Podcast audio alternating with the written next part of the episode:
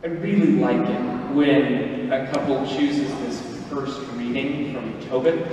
If you're not familiar with it, there are seven books in the Bible that are called the Deuterocanon. So some of you who actually know your Bible may not know this reading. Um, this is one of those books that shows up in the Catholic Bible but not the Protestant Bible. But basically, it's sort of a hero's tale. Um, there's there's a lot of things that are going on. A guy gets struck blind. His son is sent off to find a wife the angel, the archangel Raphael is involved somehow. It's great. You should read it. Well, in this scene, what's happened is Tobiah is about to marry a woman named Sarah. Sarah has tried to get married seven times before, but every time her husband is struck dead before they can get married. Like the night before they get married, he's just struck dead. And so, again, it's a, it's a hero's tale. And so in this reading, Tobit and Sarah bow down, they, they kneel down and beg the Lord to deliver them. Lord, please allow this marriage to be successful. Now, the way they set this up is, is fun and it's related to the story. But the reason we use this as a marriage reading is because the church considers that all people should approach marriage with fear and trembling.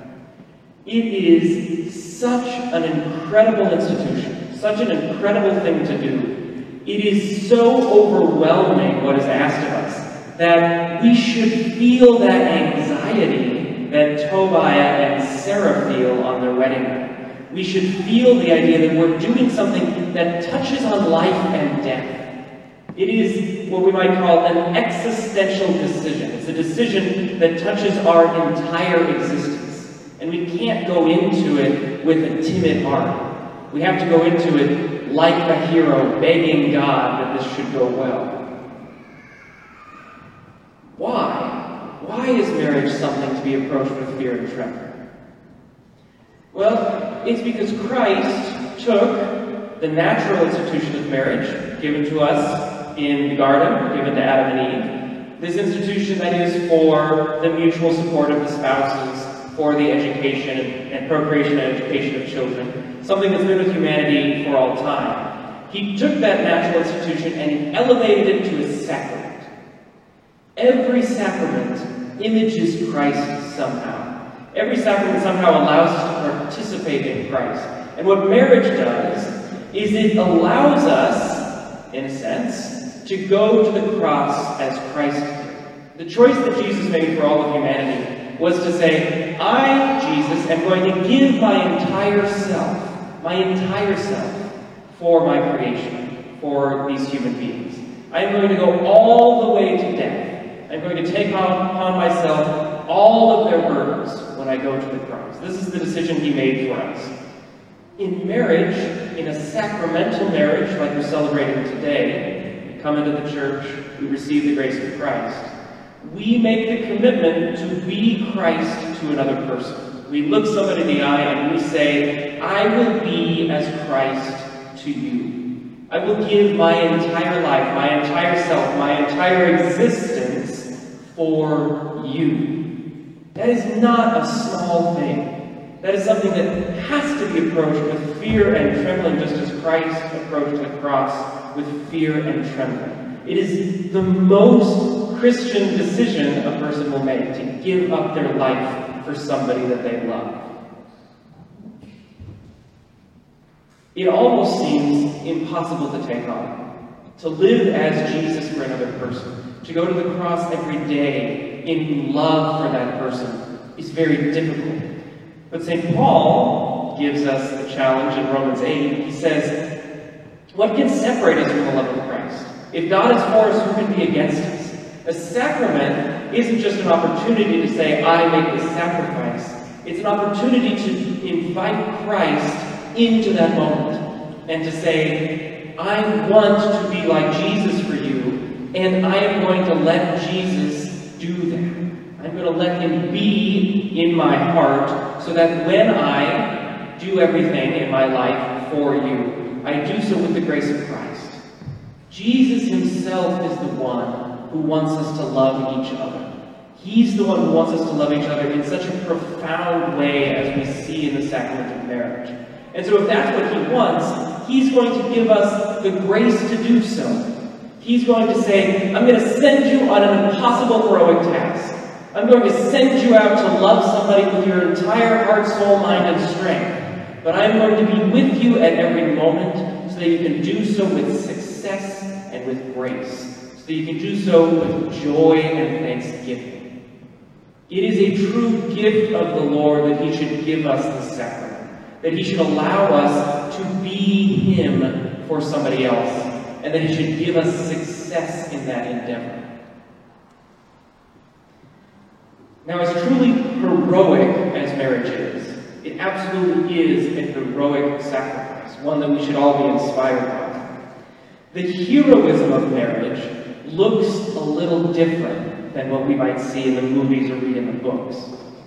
The heroism of marriage looks like our gospel. Jesus says, Blessed, and he has a whole list of what makes us blessed. But first, that word blessed, it it's hard to translate in English. It means blessed. It absolutely means blessed.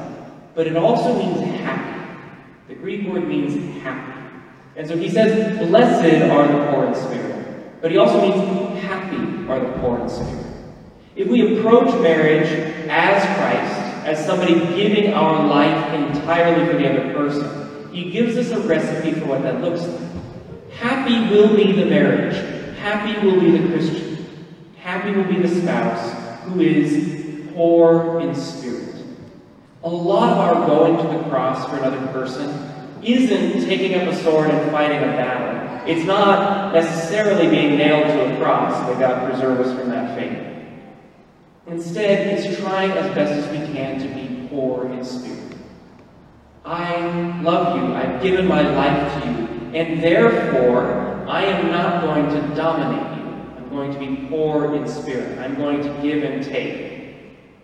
Blessed are those who mourn. A marriage shouldn't be marked by mourning, but blessed are those who hold each other's emotions, who walk with each other in whatever emotions they have, on the beautiful, happy days, but also on the sad days. Happy are those who mourn together.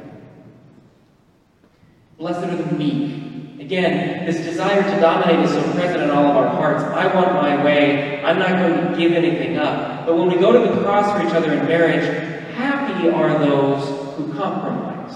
Happy are those who say, I love you so much, I know I'm not going to get everything I want. And that's okay, because I want to do this give and take. I want to go to the cross for you. Blessed are those who hunger and thirst for righteousness we say in the Catholic Church that the point of marriage is to get the other person to heaven. Blessed are those who hunger and thirst for righteousness. I want you to be the best person you can be. I hunger for your virtue. Blessed are those who look after the virtue of their spouse, who help them to be the person God made them to be. Blessed are the merciful. Married couples disagree, they fight. That's okay, that's part of marriage. But blessed and happy are those who show mercy afterward, who show that love and that reconciliation. That's where the happiness of marriage will be found. Blessed are the clean of heart. Blessed are those who focus, who have that focus in their heart on their mission for the other person, who say, My life is for you. That's my priority. God first, you second. Blessed are the clean of heart. Happy are the clean of heart. Happy are the peacemakers. Happy are those who don't go looking for a fight. Happy are those who wish to give themselves to the other person in peace, who wish to create a home which is beautiful and lovely and loving. Blessed are those who are persecuted for the sake of righteousness. Blessed are those, happy are those who always do what is the right thing for their spouse, even if it's hard. Even if it comes with a form of persecution. Happy are those who make sacrifices for their spouse. And then finally, blessed are you when they insult you and persecute you and utter every kind of evil against you falsely because of me. Happy are those who put Jesus at the center of their marriage. If we are going to go to the cross for each other, we need the help of Jesus. And happy are those who put him at the center. No matter what happens, who follow him and honor his name, even if it comes with persecutions and insults. Their reward will be great in heaven but the reward is also great in this earth. When we live a life like Jesus, when we go to the cross for each other in marriage, we are so happy.